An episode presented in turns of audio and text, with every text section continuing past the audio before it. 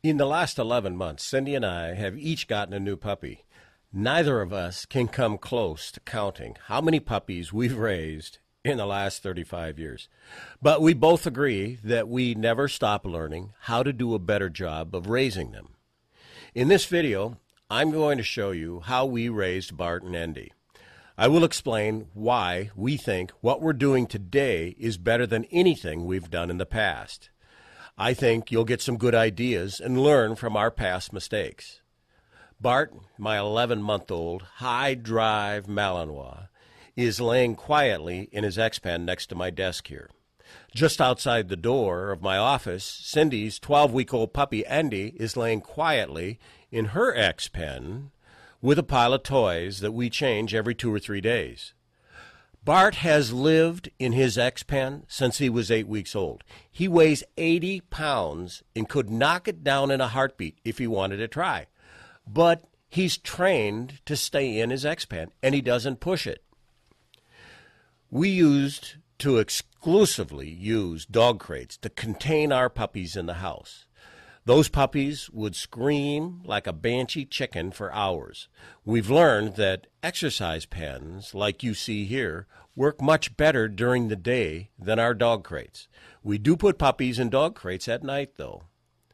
Puppies accept exercise pens. They can have a large number of toys to occupy their time.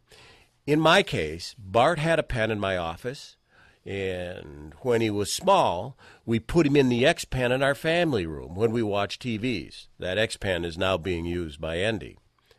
This allows Bart and Andy to be out and around the family and our other dogs while we're watching TV. We also have a third X Pen outside in one of our yards. The fact is, we have three large fenced yards on our property right behind our house. We use them for our adult dogs, but we don't allow our really small puppies like Andy or Bart when he was really young to have free range in them. That's because Andy picks up and tries to eat everything she finds. Many small puppies have the bad habit of picking things up, everything they find, and trying to eat it. That means rocks and just about anything else they come across. While they outgrow this with time, usually in about a month, and we train against it.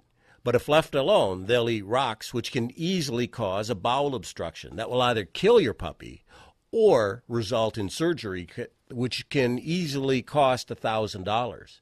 So, on a preventative measure, what we do is put an exercise pen out in a grassy area where there's nothing there that the puppy can eat. In our next newsletter video, I will begin to explain how we manage our puppies when they're in the X pen to teach them to stay in it and to keep them involved when they're in it so they don't stand and scream all the time.